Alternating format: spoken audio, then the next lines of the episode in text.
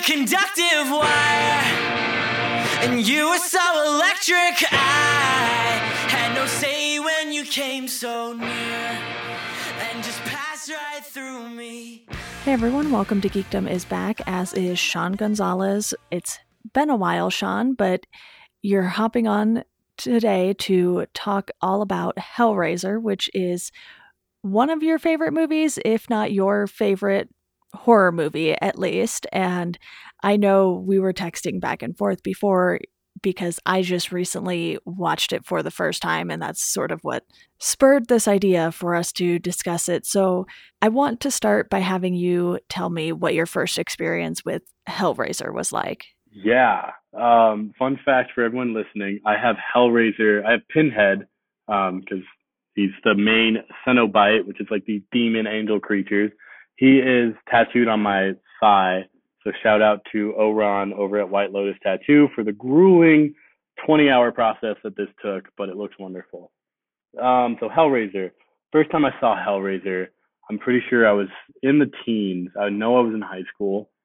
And it wasn't my first horror movie I'd seen, but it definitely was the first one where I like it was like of these 80s. The 80s is the best genre or the best year and genre of horror movies, I believe best all all the horror movies in the 80s are just classics. And i remember watching marathons one day and i saw it and i was like this movie is indescribable because it's just so out there and it's so visually displeasing that it really left a mark on like me as a teenager watching horror movies. So that's probably the first time it's somewhere in between 14 to 16 my guess. So certainly that more impressionable age. I think maybe because I did watch this later on in my life, it wasn't something that necessarily stuck with me quite as much because I can vividly remember going to a friend's house for Halloween and we would always put on, you know, your typical Halloween Nightmare on Elm Street movies. And the only problem was we never got around to finishing them because we'd all go out trick or treating afterwards. so we would sort of just watch those until it kind of got late enough to trick or treat, and then we would be doing that all night. So a lot of these movies, it's not that I'm necessarily experiencing them for the first time, it's just the first time I've actually seen them all the way through in one sitting at least. And with Hellraiser, that was never one that came up. So I was like, okay, you know, I'm familiar with Pinhead as a character. I didn't really know anything about the character though. I just knew what Pinhead looked like because, like you said, such an iconic looking character. And I was like, okay, you know, I have a few friends who keep telling me to watch it, so I'm finally going to watch it. And I believe it's on Shudder right now if anyone else is interested in checking it out. But I think there was just too much of a soap opera factor with the story to the point where I was like, okay, this is kind of like a horror soap opera.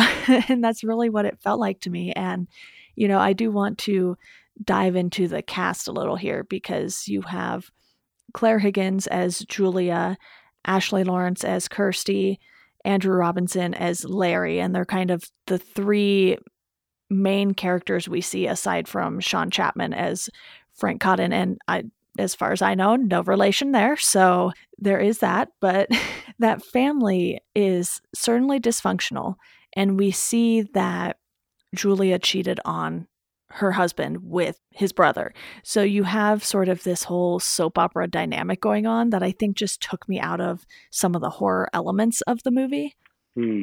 And I think that's why that's why I love this movie as a horror movie because it's not about some person seeking or some like mythical being seeking to like get revenge or to kill humans just because humans are this or that.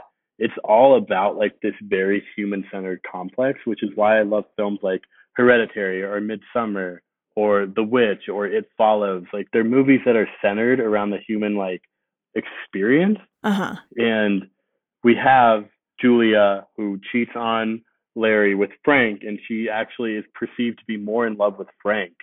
But I think that's just because of their sex, their sex together.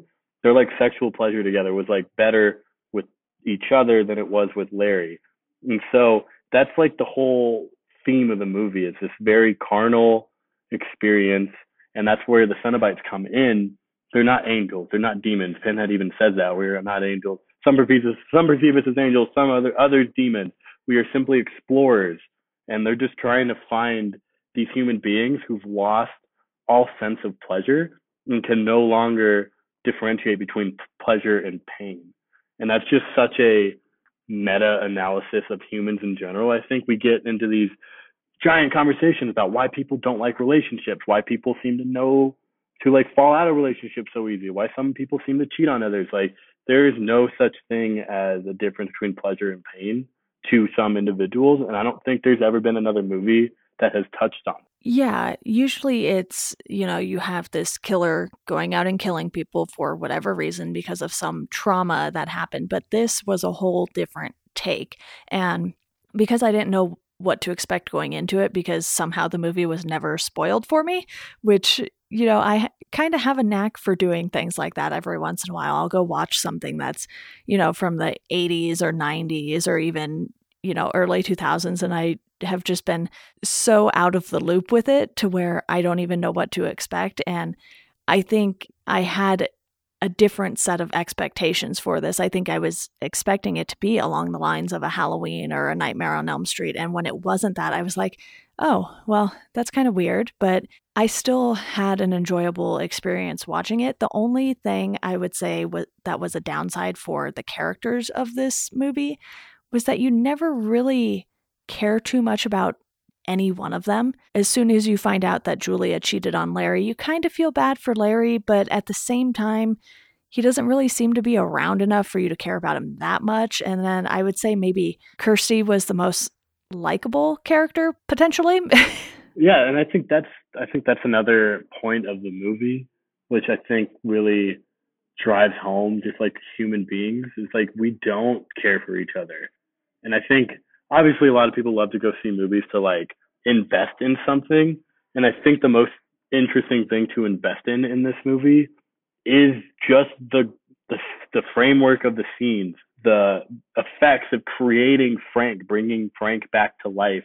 Like these scenes and these images are something you don't see in a lot of horror movies. And even to this day, there are very few horror movies where like you see these scenes of like these tortured individuals. They're coming back, and the dialogue is really creepy. It's really rapey. It's really unsettling. You don't get that a lot very often anymore in horror movies. They're trying to just go for like scares or just like gore.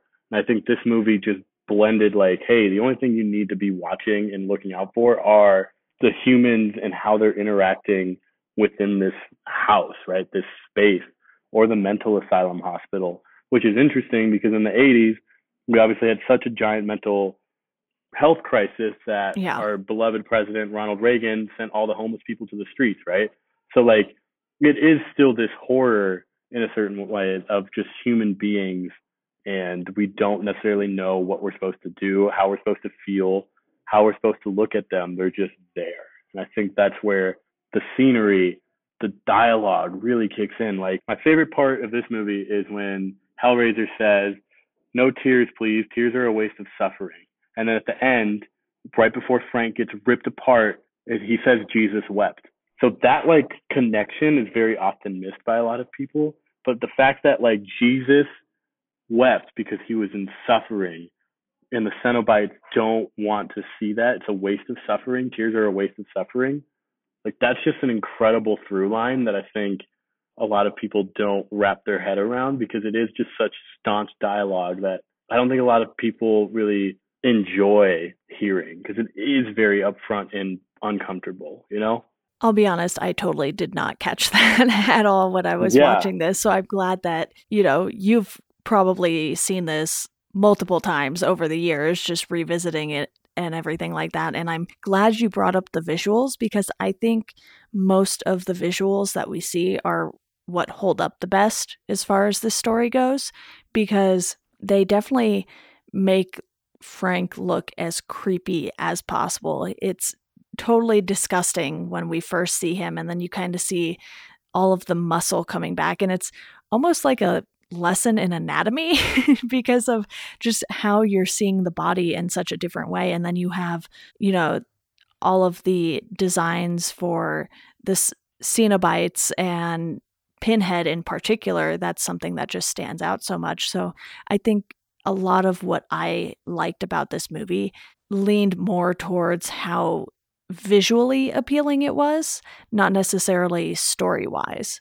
Yeah, and that's that I 100% agree with. The story can be a little bit hard to follow, and a little again, it is it is one of the first times where I watched the story and I didn't really feel comfortable being in it. I guess. Yeah. And I think that definitely has like a purpose because Frank is extreme. Like when he's saying to Kirsty, like "Come to Daddy," and there's, I mean, you could even argue like maybe Kirsty is Frank's kid, and we don't like they don't even try to bring that up because it's all for us to interpret how these characters are trying to build upon each other. And that's all in this puzzle box. And i yeah i get i totally get like how the expectation of this like 80s film there's pinhead and pinhead's in it for you know not very much. And it's kind of like the silence of the lambs where the main character of that movie seems to be anthony hopkins and Anthony Hopkins is he won an award for being in the film for what a total seven minutes. Yeah, it's really the the drive of these characters are the are the, and especially the evil quote unquote evil ones because again the Cenobites just want to feel something they can't feel anymore because our humanity is so long and far from pleasure versus pain. It's it's just an interesting narrative I think just looking at it through that theme. And I totally get like the story is a little whack, but if you look at each one of these characters and you look at pleasure versus pain, they fall in it somehow. You got Julia, who is constantly bringing people back for Frank to murder. She's even murdering them herself. She is seeking pleasure and she's not feeling the pain. Frank, obviously, when he first like starts coming back to life, he says, "Oh my gosh, I can feel," and he starts talking about how it hurts, but he's just seeking the pleasure of it because he's so far gone. And then there's Kirsty. She obviously is in such pain, such trauma, probably. She isn't, she's probably the one who's not finding any pleasure from it. But at the very end, once she starts trying to like kill the Cenobites and like calling Frank a monster, it's almost like this pleasurable feeling of like, fuck these people, I'm getting them out of here. It's it's just very wrapped in itself, and I think it gets lost in this. Again, you call you call it right, a soap opera narrative. A lot of it gets lost in that. Yeah, I'm glad you brought up that line between Frank and Kirsty because, from what I understood, Julia is her stepmother, so I don't think it's likely that she would be Frank's kid, just because I'm pretty sure Larry might have said something to one of the movers about her mother being dead when they were first coming into the house. Which is, again, it's all we can, it's, it's there. And then I just, I just always like to speculate, like, Frank and Julia, like, did they have a kid?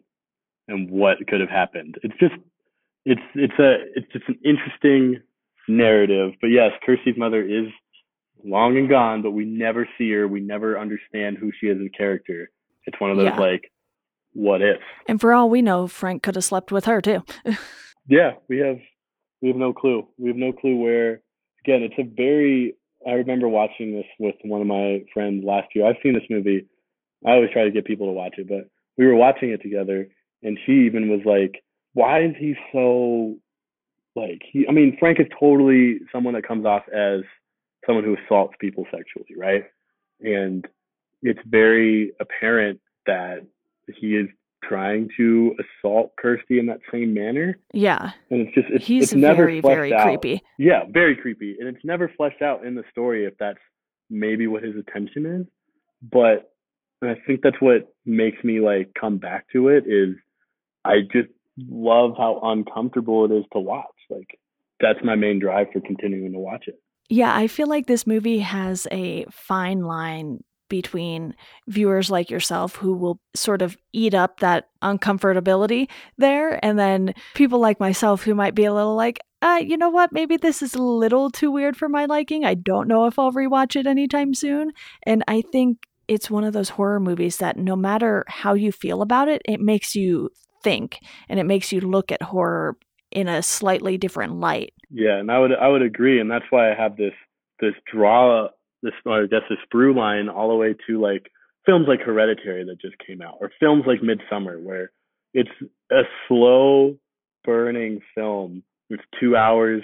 I think Hellraiser's only an hour and a half, but like Hereditary and Midsommar are two hours plus, and you just never feel like you've settled into the movie. You never feel like you've reached a point where you're like, I can breathe. And that's where I think I find the most enjoyment out of horror is like, I don't want to know it's daytime and feel comfortable. That's, and that was very well done with Midsommar. That's very well done in this movie. That's very well done in um, The Conjuring tune. These movies that break the trope of like, oh, it's nighttime. Look, something bad's gonna happen. He's gonna come out of the bushes. Versus like you're in the middle of the day and you're paranoid because you have all the right to be paranoid in the middle of the day. Yeah, I think it's very interesting when horror movies opt for the daylight option. These killers are hunting in the middle of the day and you know, I'm glad you brought up Midsommar because I watched that too and really enjoyed how different that experience was as a horror movie. Even when you have something like Hereditary, it still had a darker tone to it overall, just because he was going out to a party and that's when everything happened. And even though part of it takes place in the daytime, it never really gets super bright or anything to where you feel it in the same way that you do in this when Kirsty's out running around or when Julia's out picking up men during the lunch hour at hotel bars or wherever she ended up going. But you get this sense that no matter where you are and no matter what time of day it is, you're not safe. Yeah, and that's what that's what I've really started to love about what Ari Aster is doing and what some like James Wan starting to do. Like when they bring the human element into it, when they bring the effects of trauma, the effects of emotion of just going through an experience like this, I think it adds so much more to the depth of the horror movie than just like we're screaming because people are dying. It's more like I'm actually considerably messed up from this experience and there's no and this is like a stab at like the United States in general, but there's no system that can help me because like in Midsommar, everyone thought that Danny was kind of like crazy and they just didn't want to help her and they didn't understand her and she's this, she's that, right? But all she wanted was someone to like share her grief. And I think that's just where, and you get to like Hellraiser and bringing it back, like Kirsty gets brought to a mental asylum for fainting in the middle of the day and going on about this story that no one understands. And like, that's where the hall opens up and she gets attacked by this like creepy bug thing. I think it's called like an engineer. Yeah. And I think these settings for some of these movies are what's more interesting than like other horror movies because again, it's more of a realistic like, hey, even though there's these quote unquote angel demon creatures that are in the picture, all we know is that Kirsty's had a traumatic experience. No one gives a shit she keeps seeing this homeless dude who's coming in and like eating fucking birds and shit. And no one cares. And i think it's more of a play on like you don't feel comfortable because you're not supposed to be comfortable in this world. Because it's like at any moment again you can just awaken in a hospital. And what the hell are you supposed to do taking her to the mental institute definitely felt like an extreme. You would think that if someone passes out in the middle of the day, of course they're going to be a little loopy when they wake up, but to take it that far and then have her locked in the room, she can't go anywhere. In a sense, that's something that felt very real for that time period. And you could kind of relate to that horror because that's something that could have happened to almost anyone at that time. And then when you know the hall opens up like you said things just get even crazier there and you're like oh boy. You know she's kind of the one character we've been rooting for this entire time because she really is the innocent one in all of this. And you could say larry is too but he's not really as likable so. Yeah. Poor poor larry um, in this story. But yeah, I I think what keeps drawing me back to the film over and over, and even like talking about it, just it's so it's so sensory, And that's where I think a lot of people start to lose what the grasp of horror means.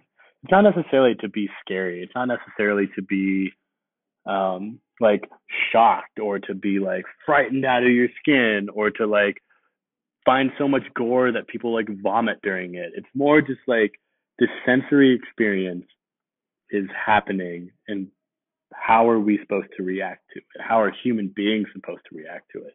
I think a lot of times we get caught up in that and we get so caught up in the believability of stories um, that it's hard for a lot of individuals just appreciate films like this or even like during a quiet place right quiet place is this really sensory experience. It's almost like a movie where like if you are eating popcorn in the, in the theater like shut the fuck up. Like yeah. you know like these sensory experience in movies that people or even like bird box a lot of people just like to look at the story and be like well that's like not believable. But it's more than that. It's more like put yourself just in the experience see what you can like find in it and see how human it is and i think that's been the beauty of so many movies lately. It's not even it's like okay yeah bird box's story was like crazy or um a quiet place. Again how did they survive? Okay blah blah blah. Like who cares? Like it's more of like this is a sensory experience now. This is more than just a story. This is an actual thing that's going to make you feel see hear something that's going to put you in a different place. And i think so many people are uncomfortable with that that they just don't find themselves in it and it's totally fair i mean some people want to just like shut their brain off and not think about that. But I think what they're missing out on is like just experiencing that moment in time and space. And when you're able to do that, I think you're able to pull so much more out of a film, out of a book, out of a album, whatever it is. Like if you go back and listen to the Annihilation soundtrack, like every time you hear it, you hear that motif play, you know where you're at in the story or if you go back and you um, watch Arrival, like now that you have been caught in on the trope of like, oh, these are actual flash forwards, like, but again, that's an experience that someone's having that could be completely real. You know what I mean? Yeah, absolutely. And I do want to also talk about Clive Barker because this mm. is his creation, really, all around. He did the screenplay, he directed it. It's based on the Hellbound Heart novel that he wrote. And I'll be honest, I'm not super familiar with a ton of his work.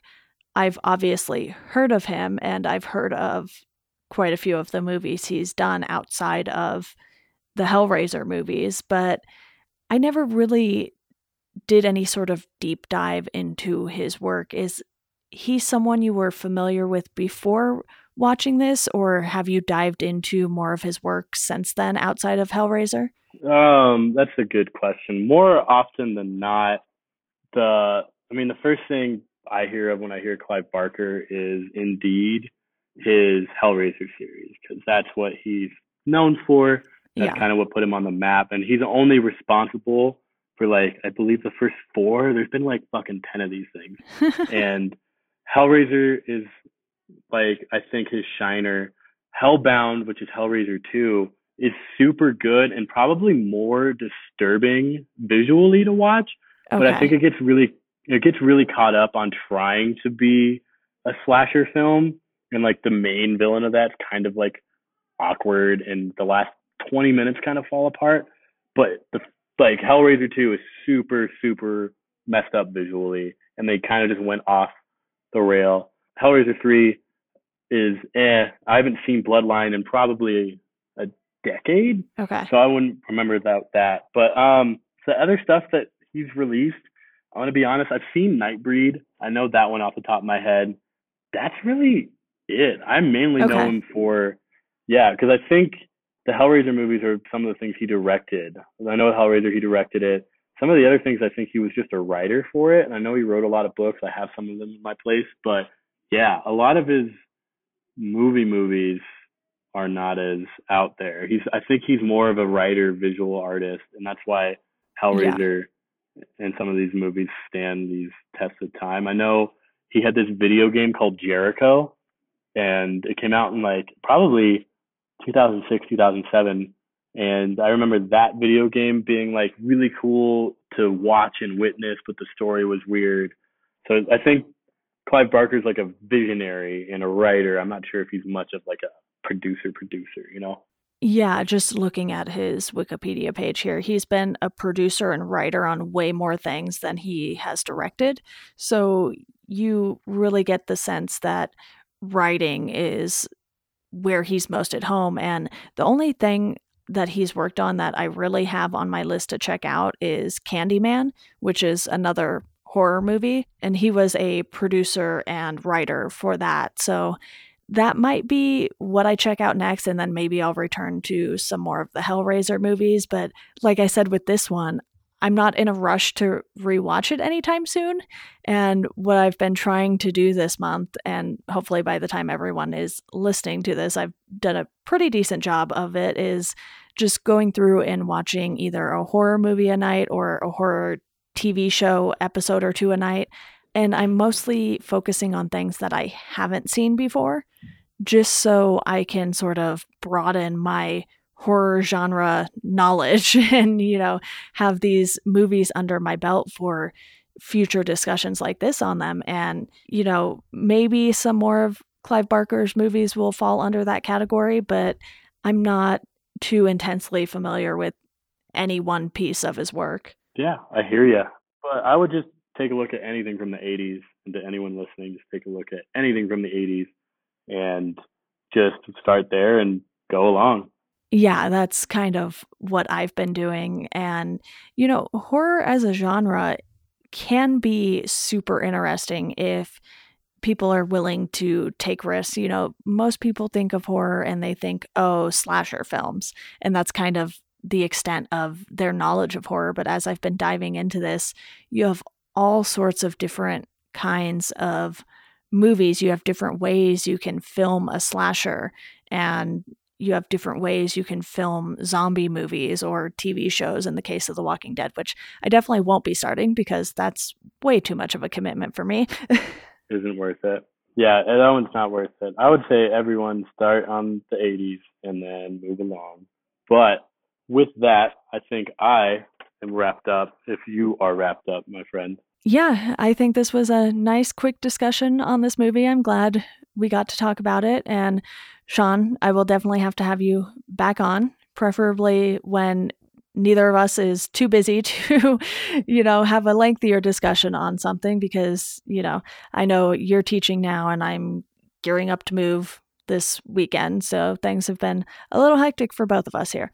Yeah, 100%. Keep me updated on what anyone's watching, what you're watching, and yeah, we'll we'll talk soon. Yeah, for sure. Before we go, I quickly want to let you all know about our Patreon. If you want to support Welcome to Geekdom, you can do that by picking the dollar a month tier or the five dollar a month tier. The former gets you a thank you on the podcast. The latter gets you a topic selection, and I will have to cover that. You know, who knows? Maybe you could pick a topic and Sean would come back for it. We'll see about that. But you can find us at Geekdom Pod on Twitter and at Welcome to Geekdom on Instagram and Facebook. Sean, thank you again for joining me. Thank you very much, Deanna, for having me.